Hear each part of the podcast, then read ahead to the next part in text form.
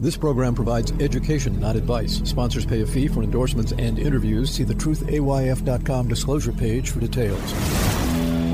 This is where technology, innovation, and personal finance come together.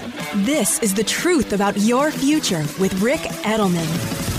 Brought to you by Global X ETFs, dedicated to providing investors with unexplored intelligent solutions. And by Invesco QQQ. Anyone can become an agent of innovation with Invesco QQQ, Invesco Distributors Inc.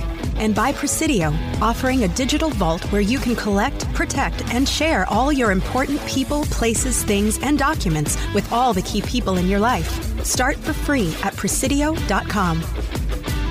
It's Friday, September 29th. Coming up on the show today is real estate investing dead? Should you run away from it or jump into it? And are blockchains safe from hackers? But first off, I want to follow up on something new from PayPal. Yesterday, I told you that PayPal has launched a stablecoin, a digital coin that has a stable $1 value. You can hear all about it by listening to yesterday's podcast. The link is in the show notes. In that podcast, you might remember, I said it won't be long before others in the financial services industry start launching their own stablecoins too to compete with PayPal. For sure, we're starting to see big financial institutions engage with crypto, including pension funds. Lockheed Martin's pension fund has invested in Hidden Road, a big crypto prime broker. That's the latest pension fund to reveal their crypto investments. The Ontario Teachers Pension Fund has invested in crypto, so has the Houston Firefighters Fund and the Fairfax County, Virginia Police Officers Pension Fund. So go ahead, think you can ignore crypto. Whether you know it or not, your pension plan and your stock funds may well be investing in crypto without you even realizing it. Wouldn't it be better to learn how all this works? That's why you should go through our certificate program. You can attain your certification in blockchain and digital assets. We have courses not just for financial advisors, but also financial professionals, back office executives, crypto professionals, and for investors, consumers, and students.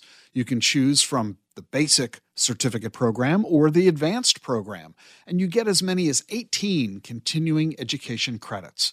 Learn more about this at dacfp.com, D-A-C-F-P.com. The link is in the show notes. Let me switch gears now, and I mean that literally. Electric vehicles. EVs are all the rage. If you don't already own one, I bet you're thinking about it. They've got the potential to cut carbon emissions in a really big way, and as a result, they're increasing global demand for the key minerals that are essential for the batteries that power these cars. I'm talking lithium, graphite, cobalt, nickel. When I say we're increasing demand, I mean we're increasing demand like 400 to 600%. We already have 40 electric vehicle models in the US, from the Chevy Bolt that costs just 28 grand, 21 after you factor in the government rebate, to the two-door Rolls-Royce Spectre with its base price of $460,000. Add in the options, and you're more likely to spend over 500 grand for that Rolls Royce. You want one? Forget it. They're already sold out. But you can order one for 2025. And no, I have not ordered one. Car for car, EVs tend to cost about a third more than their ICE cousins. ICE, internal combustion engine. EV versus ICE. The average price for the top 10 EVs, about $61,000. And the reason people buy them is not because, oh, you're not trying to protect the environment. Oh, yeah, sure, go ahead, make the claim. No, the real reason you're buying an EV is because it's cheaper to own. They cost a third less in overall lifetime costs than ICE cars. And it's not kids who are buying these things. The average EV buyer is 54 and has an income of 100 grand. What's stopping you from buying? Well, you know the answer to that the range. 61% say they're concerned with where you get your EV charged. Oh, it's easy if you live in the house and you stay local. What if you live in an apartment?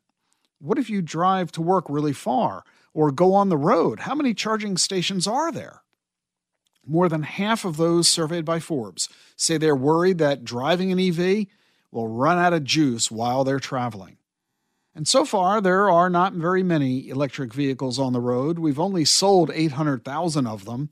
That's out of last year's total car sales of 13 million, but it's still early. The tech's improving every year. Toyota just announced that they've developed a battery that can go nearly 800 miles on a single charge, and recharging takes only 10 minutes. So once we get the range where we all want it, I think we'll all be driving EVs. Mercedes-Benz has already ended all of its R&D for its internal combustion engines. It's now only developing EV technology. And everybody else in the auto business is pretty much doing the same thing. So while we only sold 800,000 of these things last year, that was still a 60% increase over the prior year. By 2035, it's projected we'll have 63 million of them on the road. So instead of buying an EV, maybe you ought to invest in the EV industry. Let me tell you about the Global X Autonomous and Electric Vehicles ETF. The symbol is DRIV, D R I V. This is the largest pure electric vehicle ETF on the market. It's got a billion dollars in assets already, which shows you how popular it is. Its top holdings include Apple, Toyota, Alphabet, Tesla, Intel, Honeywell, Qualcomm, Nvidia, Microsoft, Allegheny Technologies. It's got tech stocks as well as auto stocks. Check out the Global X Autonomous and Electric Vehicles ETF, symbol DRIV. Learn more at globalxetfs.com or ask your financial advisor. And if you're not a financial advisor, ask them about it. Coming up next, Bert Crouch, head of North America Real Estate for Invesco, when we return.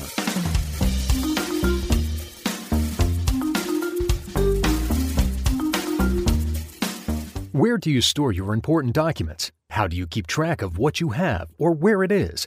Use Prisidio, the digital vault where you can collect, protect, and share all your important people, places, things, and documents with all the key people in your life what you have, and where you have it. You'll always know where your valuable information is kept, and you can easily and securely share your info anytime with anyone you choose. Try Presidio free today at prisidio.com. That's P R I S I D I O dot com. Prisidio. With more of our lives moving online, cybersecurity is always a concern, and with AI introducing even more complexity, the risks can multiply. Fortunately, a range of innovative companies are mounting a defense against bad actors. Explore the Global X Cybersecurity ETF, ticker BUG, to add this exposure to your portfolio. Investing involves risk, including possible loss of principal. Technology companies can be affected by rapid product obsolescence and intense industry competition. Before investing, carefully consider the fund's objectives, risks, charges, expenses, and more in the fuller summary prospectus at globalxetfs.com. Read carefully. Distributed by SEI Investments Distribution Co.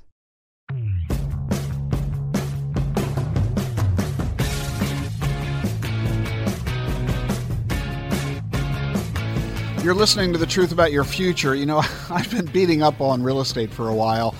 How scared should you be? I mean, most importantly, how scared should you be about investing in real estate today? Remember, you know, falling prices, that's actually great news for investors if you're smart because buying low is a whole lot smarter than buying high, right? And I, have told you about in the past Invesco's leadership in the world of real estate investing.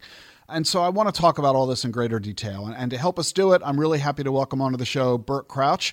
He is the managing director, portfolio manager, and head of North America for Invesco Real Estate. And Bert also serves on Invesco's Global Executive Committee. Bert, great to have you with us.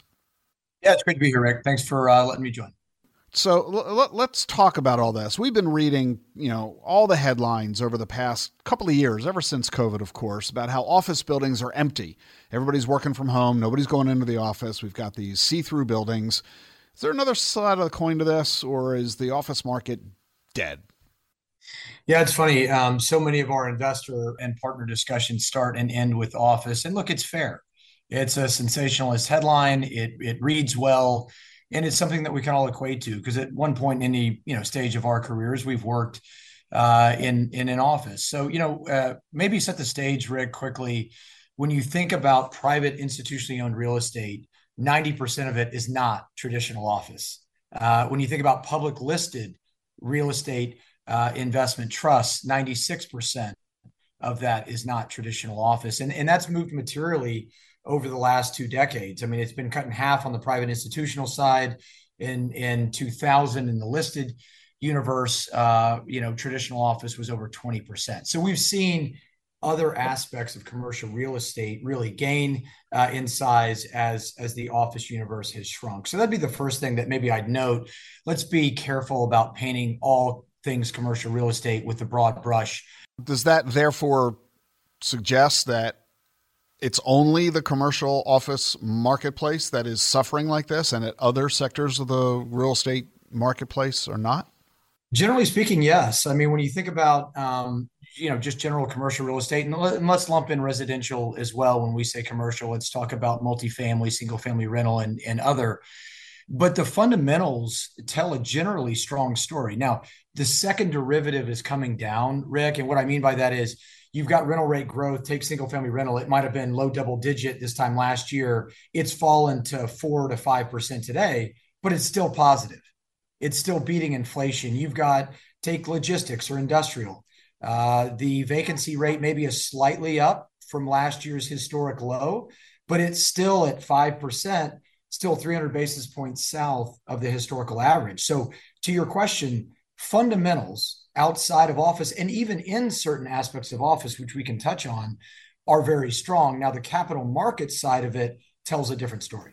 Well, now I'm a little confused. I, I think a lot of folks will be, if you're not talking about commercial office buildings, and you've lumped together multifamily buildings, meaning big apartment complexes.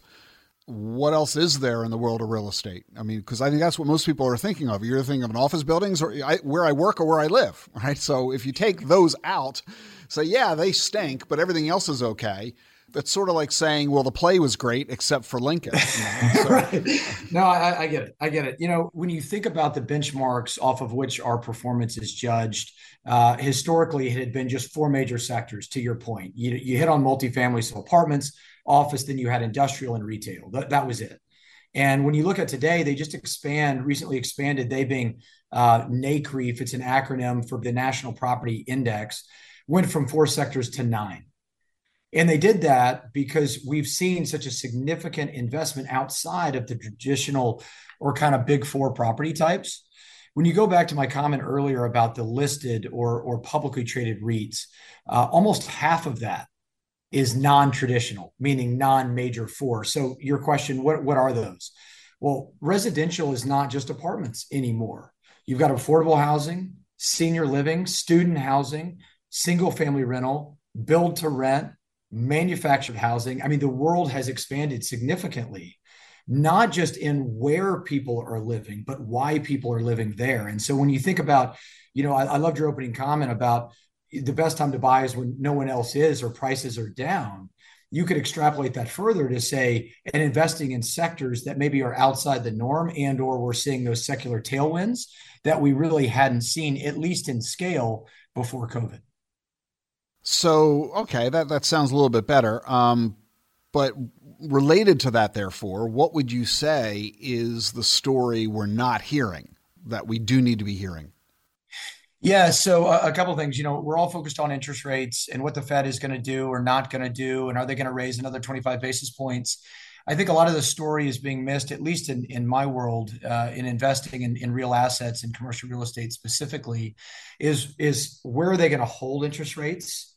Over the next two years. That that is a huge factor. You think about just Ric and May, the terminal peak rate assumed for this secured overnight financing rate, SOFR, uh, the proxy for short-term rates, was going to peak in the mid fours. Now it's all the way out in the mid fives. That's in 90 days. It's up 90 basis points. And if you look at the forward curve, we're expected to average four and a half percent. Go back less than two years, and that was zero. So w- when you think about rates, it's not or are they going to raise or not. The question is, are they going to cut and how much over what period of time? I think that's one. Uh, on interest rates, another big point is just the the ten year Treasury, um, and that's important for two reasons in commercial real estate. One, it's an alternative to financing on a floating rate basis. You would fix, and over the last 12, 18 months, that's been a lot cheaper than floating rates. But just recently, really, you know, over the last you know, call it uh, again a couple months, we've seen that go from the mid threes out to the low and, and mid fours. So suddenly you've got a 10 year that's moved up significantly, and that affects our exit cap rates. Yeah, and I was uh, wait. I was just going to ask. Okay, so you've given a pretty good synopsis of interest rates. What does that mean? What's the implication of all of that on real estate investors? To, to oversimplify it, it's more expensive to finance, and accordingly, it sells at a lower value because the required premium, the yield on that, what we call a, a, a cap rate, a capitalization rate, uh, is higher uh, because those those historically plus or minus have have moved in tandem. And I think every homeowner can understand what you just said because we know that the higher the interest rate is, the higher my mortgage payment is which means the less of a house I can afford to buy. And that pushes my payment up, it pushes prices down. And I think we all get that. But it, and it's a great point because if you think about the single family rental market, which is a derivation of what you just said, which is the traditional, you know, owner occupier market, uh, interest rates are are back close to to recent highs, all time highs in the north of seven percent. And you and I can laugh about, you know, in the in the seventies, you know, you've got high teens mortgage rates, but at least over the last two plus decades, uh, were at, at relative highs. That said, you know, home values have not moved down nearly as much as the, you know people expected, and actually, HPA home price appreciation is to some extent back.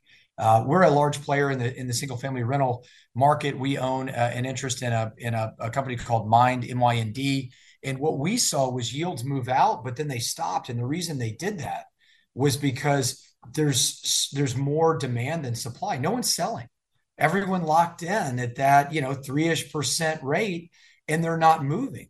Because if they move, they're going to have to pay today's mortgage prices. And they're like, I locked in at two and a quarter.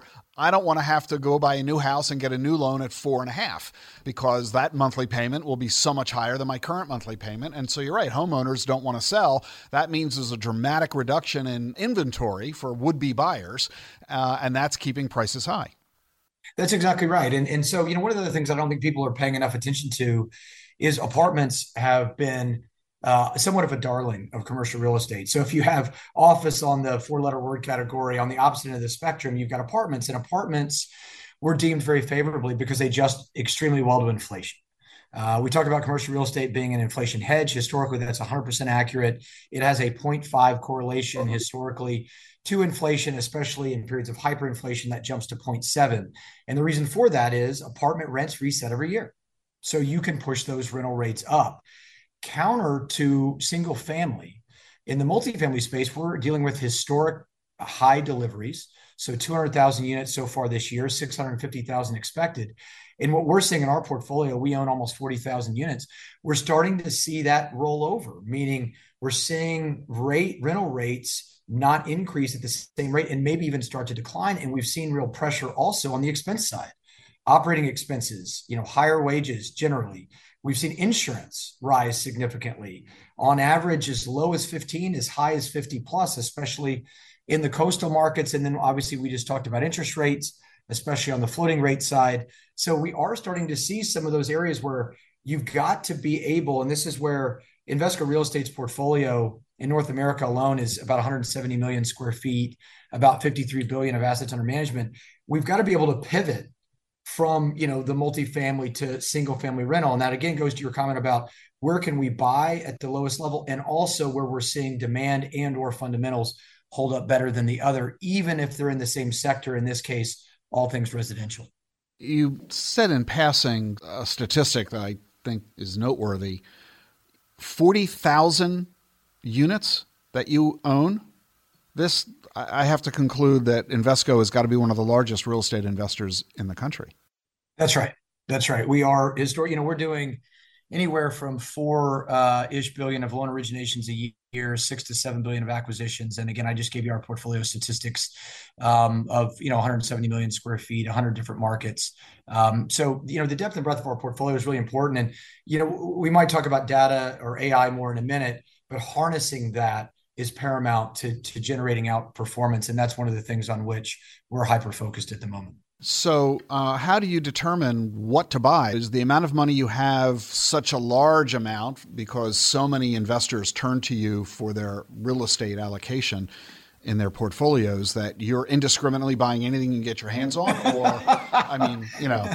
Yeah, I, heard, I, I sure hope not. I, would be out of a job uh, pr- pretty quickly from a, a, relative and absolute performance perspective. But no, it's a great question. And, you know, we get the question all the time, and, and you kind of let off with office and just how bad that narrative is. And it, it does go back to why would you invest in commercial real estate at all? Uh, we've seen a significant run up in prices, and there's broad based concern, and a lot of it's warranted. I just gave you, you know, whether it's multifamily or industrial, you've got you know supply that's ramped up rental rates have come down in in maybe or they're not growing as quickly. So you know why would we or where would we, to your question, uh, invest? Um, it it doesn't just have to be about sector. It's really a combination of sector and positioning. And and what do I mean by that? Um, right now, you know, when you talk about real estate, the the standard mantra is location, location, location. What I would add to that in today's environment is credit, credit, credit. Uh, in my career, I have never seen a more attractive entry point for an investor than today in private credit secured by real assets. And, and let me just walk you through what I mean by that. So, where to invest? I already told you on how we're pivoting within the residential sector, you know, whether that's to self storage during COVID, whether that's to life science or medical office out of traditional office. You got to pivot to where the, the secular trends are going, and we're harnessing the data of our portfolio. But more than that, I mentioned we're doing three to four billion of loans uh, a year. Ric, I can originate a loan today at SOFR plus low 300s over. So that loan has the, the spread has widened out 100 basis points. And that's because all the things you know Silicon Valley failed, Signature failed. All of a sudden, this light was cast on, you know, bank deposits are flighty, risk management is weak, and, and the regional banks are overweight commercial real estate. And I can walk you through those stats, but that's the punchline. So they're, they've pulled back on lending. We've seen lending down. It's over 50% down year over year. The expectation by the Mortgage Bankers Association is it's going to be down 40% this year. So there's not a lot of homes for commercial mortgages today. Securitization, commercial mortgage backed securities is down over 70% year over year and getting worse, not better. So we're out there making loans, Ric. And we're doing that. And if you just think about what I said, if SOFR was zero two years ago, it's over 5% today. I told you the curve is relatively flat. I'm getting a spread of 300 over that. What's the punchline, Bert? Punchline is we're getting an unlevered yield of over 8%, making new loans at a 30 to 35% cushion to today's value. So we have a significant insulation. Your, your capital is safe and you're generating your entire return in current income and you've got an inherent inflation hedge. So what do I mean by that? If rates keep going up, if the Fed has to keep battling inflation like they did in the 70s, we make more money because we, we're making a floating rate loan. As rates go up, our investment gets better. And what we do is we lever our investment moderately. So today uh, we're generating 12% cash on cash, 13% IRRs. I love that trade. So, uh, in comparison to different sectors of the real estate marketplace. You're you're picking and choosing where you want to be based on location, based on type of property, based on credit quality. But that's all within the real estate sphere. Investors have choices beyond just real estate. They may compare to stocks, bonds, gold, crypto, oil, you name it, baseball cards. So make the case in a relative basis of real estate versus other investment opportunities that are non-real estate? Yeah, you know, it's so funny. Internally, you know, we have a number of individuals that investment professionals come to me and say, Bert, we've got to buy this asset because it's so much cheaper than it was 12, 18, 24 months ago. And I'm saying, you know, but your public institutional CIO or your FA or your head of a family office, they don't care about if it was cheaper than it was in real estate. They're looking, to your point, at the entire investable universe and they're looking at volatility they're looking at capital preservation, current income, and total return. It's that simple. So, how does real estate stack up? Uh, a couple ways to to address that. One, I'm going to start with credit because that is our our primary thesis today. Loan losses, capital preservation. First question I get. Um, loan losses over the last 10 years in commercial real estate credit have been less than 25 basis points. That compares to corporates or high yield that are one and a quarter to one and a half percent. So loan losses have been historically low. Granted, you've got to watch out for office today, which in new origination you wouldn't do. So that feels great. Number two would be risk return. So that would be, you know, a Sharpe ratio. Commercial mortgage credit has been at a six versus a high yield at a 0.5. So you don't have a lot of NAV or net asset value volatility, Ric, in commercial mortgages. You make the loan, you put it to bed. Correlations, third question. Well, Bert, if I like the relative value and I like the, so I like a 12 cash on cash, I like the Sharpe ratio risk return, I like the capital preservation, but how does it fit in a portfolio? Diversification wise, it fits really well. So a lot of family offices would have maybe a significant real estate allocation already on the equity side. The correlation historically, credit, to traditional real estate is zero. The correlation to other fixed income asset classes averages 0.15. So I think it stacks up well um, in you know on all things relative value. The last point I'd make is you go back to my point about it being an inflation hedge. If we're wrong about inflation, it's not cooling, you win. If you're right about inflation cooling and, and going down and rates going down, you win. Why? Because you're going to make a three year transitional loan. The borrower is going to refinance you at a lower rate, and you're going to reinvest those proceeds in another asset class that you like better. So I think that there's an inherent hedge, not just to inflation, but to the broader markets. The last way I'd answer that question, let's go to real estate equity. And I want to keep coming back to your opening opening line. Today, if you're leaning into a sector that others are leaning out of, historically, you've made excess returns. So what do I mean? If you bought real estate in 2001, so that was the, you know, dot com crash, the the the, the tech bubble, or you bought in 09 coming out of the global financial crisis, you made a 5-year forward look unlevered return in traditional real estate of mid-teens. 14% and and the uh, in the in the tech crash 15% in the global financial crisis. If you if you invested in COVID, you did even better than that. But I don't obviously have a five year forward look yet. But even with even with values going down, you did better than that. So by leaning in today, you do better than obviously uh, you would if if you bought uh, closer to the peak.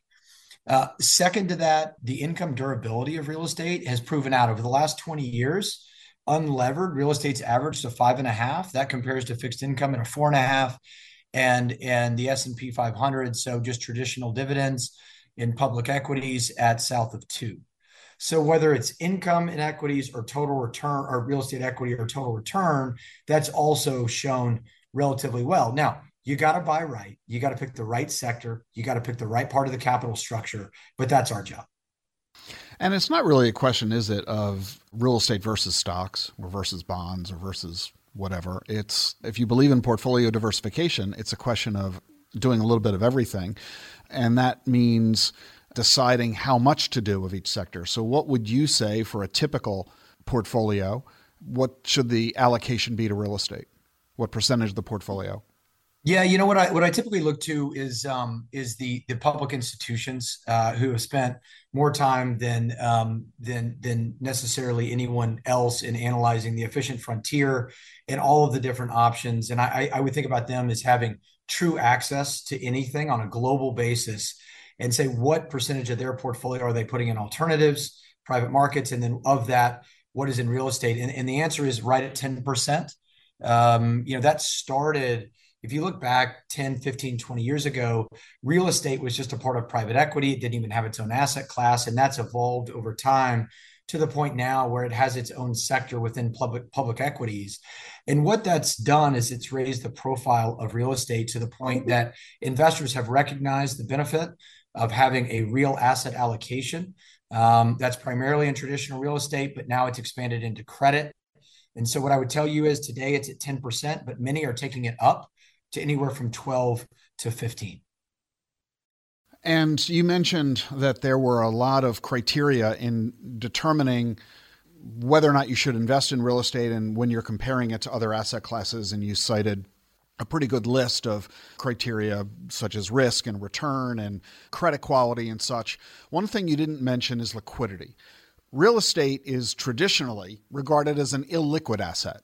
I mean, I can sell my stocks with a you know a text click of a button with my brokerage account, I can't sell my house that easily. And the lack of liquidity, some argue is pretty good. It prevents you from doing something dumb fast. But on the other hand, it's a cumbersome element. And in many cases, when people invest in real estate funds, there is a complete lack of liquidity. They have a lockup period where they say you put your money into this thing, such as with private equity funds, your money's locked up for seven to 10 years. You can't get out even if you wanted to. How does Invesco address the liquidity question? It's the right question to ask, especially given again some of the headlines recently with the uh, the non-traded REIT universe Um, the, the, short and simple answer, Ric, is you know, real estate is a long term asset class and it should be looked as a long term investment in your portfolio. So when you're looking at real estate equity in the private space, you really shouldn't be making it on a, on a short term basis. So I, I, think that's number one. Um, and, and number two is you should have a balanced portfolio within real estate. You should have public equities. Uh, in, in the public equity or listed REIT space, you can also look at, at the credit aspects of, of publics, which are in the mortgage REITs. You can access daily liquidity and still get real estate exposure. That should be a minority, in our opinion, of your real estate uh, portfolio. But if you need to maintain a certain amount of liquidity, that's the best way to do it. Now, there are hybrid vehicles that do allow some level of monthly and quarterly liquidity that we've read about. And to the dumb decision comment, which was made tongue in cheek, but I think resonates, you know, what investors and managers like us have to do is we have to look at our portfolio, our fiduciary, and all of our investors as a whole. And what we want to make sure that we do is we don't make snap decisions based on an interim period of time. So, to the extent that we're investing over a longer period of time, which is the horizon in a core plus uh, mandate, we want to make sure that we maintain a certain level of liquidity to pay out on an ongoing basis. At the same time, we don't want to have to sell in periods of adversity and illiquidity, capital market dislocation, which in large part is, is where we find ourselves today. The last part of that question that, that I'd say is the best hybrid, and I go back to credit and why we like it today. In making shorter term bridge loans, you get two things. One, modified duration is a concept that a lot of you know FAs or uh, public institutions think about. If you look at your investment horizon, if I get zero income and I'm locked up for seven to 10 years, there's just a higher implicit risk in that versus short term credit that is a two to five year investment, but really more in that three to four year floating rate. And you're paying out 90% of your return is current income. So that's going to shorten that repayment period and add that ongoing liquidity. So that's not only the one of the more attractive investments that we see today, but it's also a good blend of your question, which is how do you generate some liquidity at the same time not um, jeopardize the uh, the risk return profile by a knee jerk. So along those lines, Invesco offers a, a, probably the most robust lineup of real estate funds that I've seen from any fund company. Talk about um, the different offerings that you make available. Well, I, am not actually allowed to speak to specific offerings due to, to regulatory uh, sensitivities, so I, I, can't address specific funds. Um, but what I can do is I can talk about strategies generally. And today, you know, if you look at where we're deploying capital and where that is democratized or accessible uh, across the universe, uh, it really is in the core plus equity space to the entry point and in the credit uh, arena and, and the loans that, that we're making. So again, I'd highlight where we're leaning in from a thesis or strategy perspective instead of highlighting specific vehicles. Got it. You know, this podcast, of course, is all about disruption, exponential technologies, all of its innovations. The big topic this year that everybody you know is seeing front page every day is AI. It seems it's the only subject anybody cares about talking about anymore. Does AI have any connection or relevance to real estate? Yeah, it does. It has a lot um, more than I'm willing to admit. It's funny, Ric. You know, I feel like we were having this tokenization comment. Uh, you know, two, three, four, five years where I was told, "Gosh, you know, Bert, the fund management, investment management industry is going to be by the wayside, and we're going to be exchanging tokens." Um, in some sort of uh, secure Bitcoin esque blockchain, et cetera, et cetera. And, and look, is that innovation happening? Yes. But is it happening at a much slower pace than people expected? Yes. Uh, I would take AI, especially generative AI, and flip that script. So I actually do think it's a more warranted topic, given how quickly it's affecting positively our industry. Um, so how, how how is it is that happening, and what does it mean? Um, you know, the simple answer, the short answer, is it's it's taking us away as investment professionals from a lot of the I hate to say menial, but a lot of the day to day activities that we are forced to do, accounting, reporting, uh, performance analytics, sales comps, lease comps, legal document reviews. It's making that so much more efficient. So we're still doing the same level of work, meaning the same level of output but the way that we're able to do that, utilizing AI to go through and search all of these data points through a sophisticated query and kick us back. Here's what you need to know. Here's the table. Here's the data, the output for then our investment professionals to analyze and whether that's report to our investors, whether that's to report to an investment committee, make an informed investment decision, strategic pivot, that is game changing. So that's one. Operational efficiencies. Two would be alpha generation. So again, I go back to our portfolio. Bigger is not better, Ric.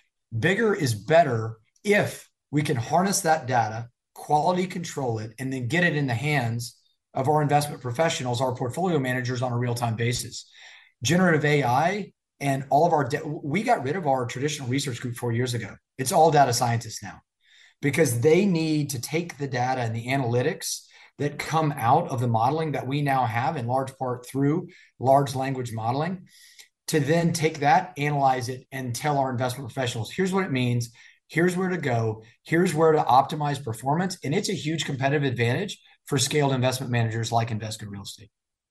So it sounds like you're all in on AI. All in. Gotta be. Otherwise, you're going to get left.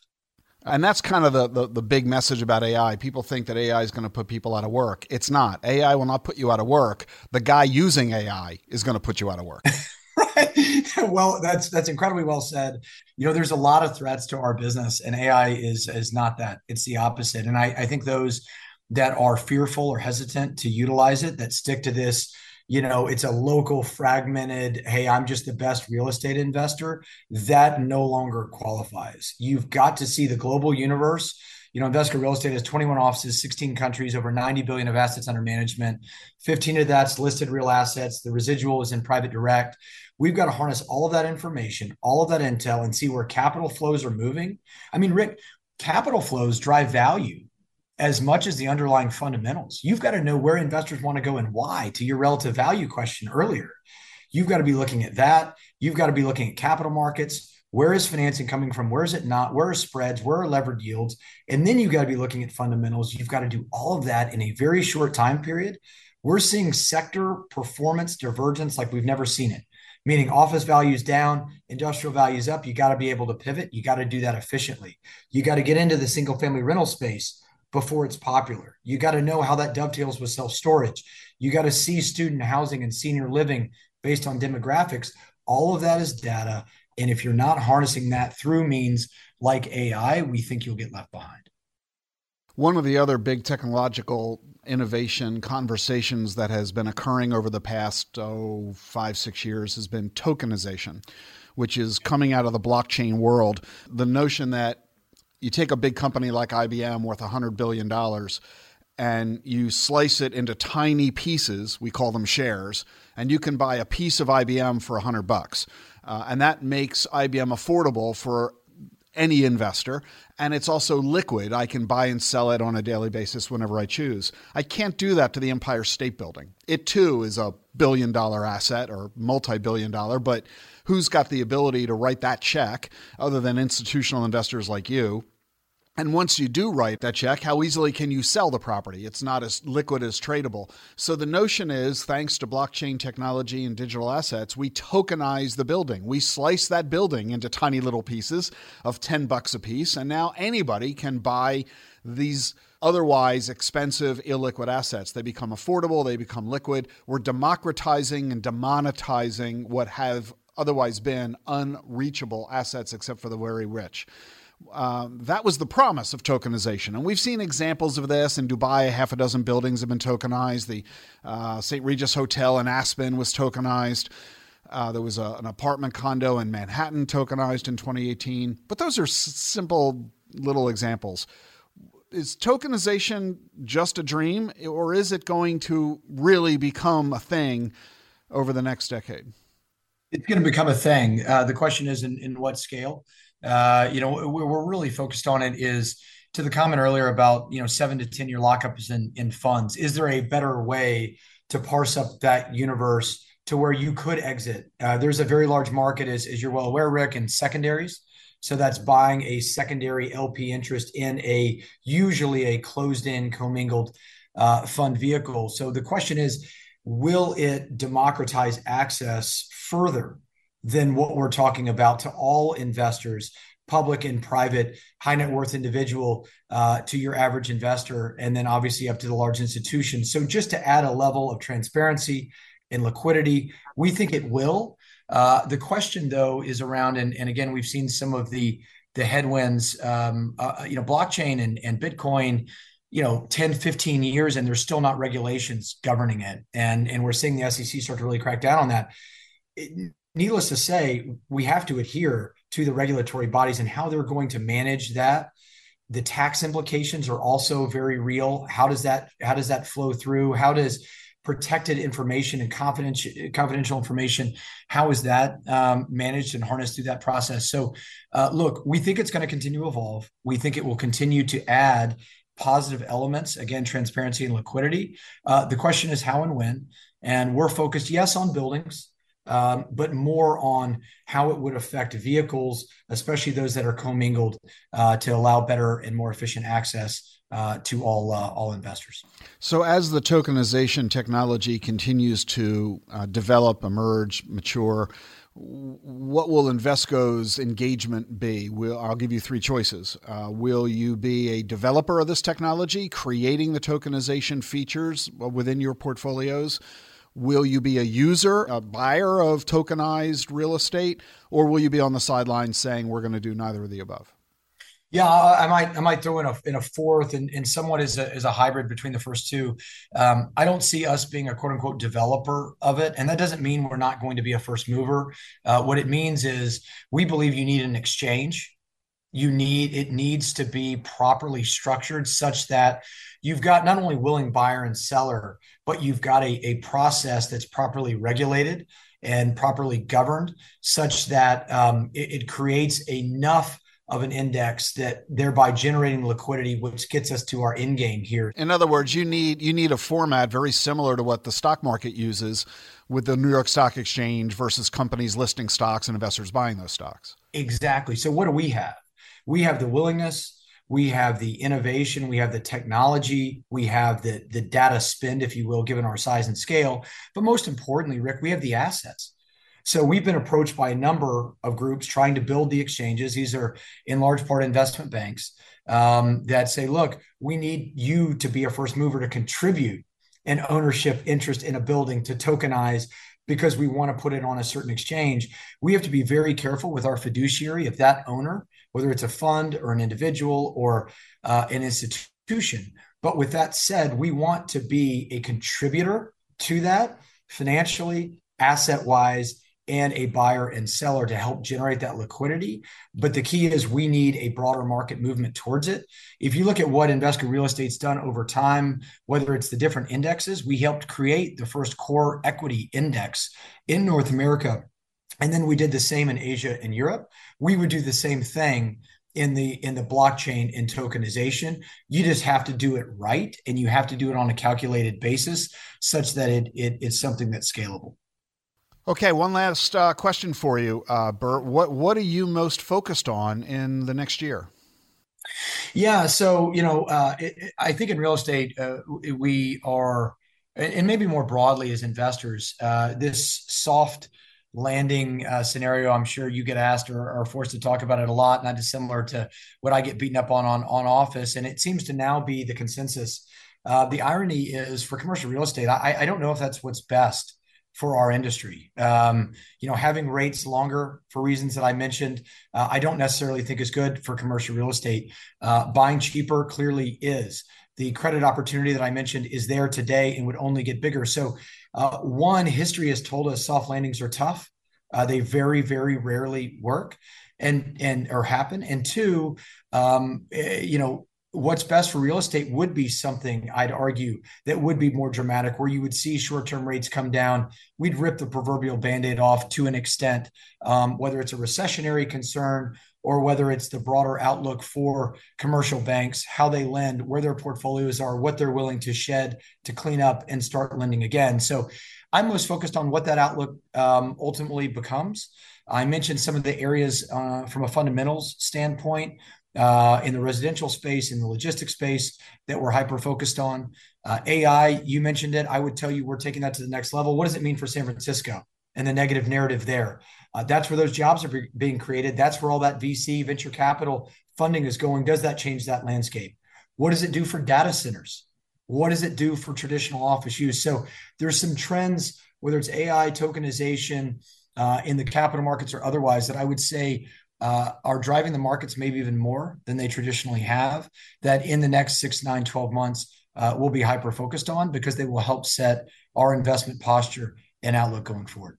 Well, as you engage in your evaluation of deciding how to allocate, where to allocate, and including real estate in a diversified portfolio, I think you're getting a pretty good sense of the capabilities of the team at Invesco and the breadth and quality and tenure of their engagement in this sector. And now you're getting a sense as to why my real estate investing is through the Invesco funds. Um, so I encourage you to learn more about this. You can do that at Invesco Real Estate and Invesco US, and of course at Invesco.com. The links to those are in the show notes.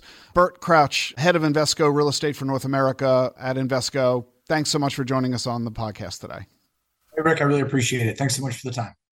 You're listening to The Truth About Your Future. I'm Ric Edelman. You know, you understand stocks and bonds and real estate, and you know how to evaluate them, you know how to choose among them. But do you know how to evaluate and choose among digital assets? Come learn how on my next webinar. It's Wednesday, October 11th at 1 p.m. Eastern. I'll be joined by Christopher Jensen, Director of Research at Franklin Templeton Digital Assets, and we'll show you tokenomics and how you can use this new research to make informed decisions about crypto coins and tokens. You'll get one CE credit too. Stay informed about the latest in the investment management field. You can register for this webinar right now. It's Wednesday, October 11th at 1 p.m. Eastern. The link is in today's show notes. Coming up next, can blockchains be hacked? Stay with us for more on the truth about your future.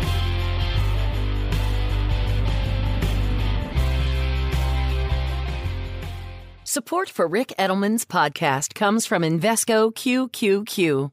What do all the greatest innovations have in common? Agents, people who participate in progress by supporting cutting edge ideas. Invesco QQQ is a fund that allows you access to innovators of the NASDAQ 100 all in one fund, so you don't have to be an inventor to help create what's next to come. Anyone can become an agent of innovation with Invesco QQQ. Learn more at Invesco.com/QQQ. There are risks when investing in ETFs, including possible loss of money. ETFs' risks are similar to those of stocks. Investments in the tech sector are subject to greater risk and more volatility than more diversified investments. The NASDAQ 100 Index comprises the 100 largest non financial companies on the NASDAQ. You can't invest directly into an index. Before investing, carefully read and consider fund investment objectives, risks, charges, expenses, and more in prospectus at Invesco.com. Invesco Distributors, Inc.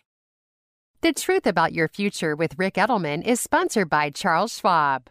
Seeking clarity in your financial journey? Schwab makes it easy for you to be an informed investor with transparent pricing, low cost, and no fee to work with a financial consultant. Schwab clearly explains their fees and helps you understand the common cost you can incur based on recommendations from your financial consultant. Visit schwab.com or swing by one of their 400 local branches to learn more. That's schwab.com.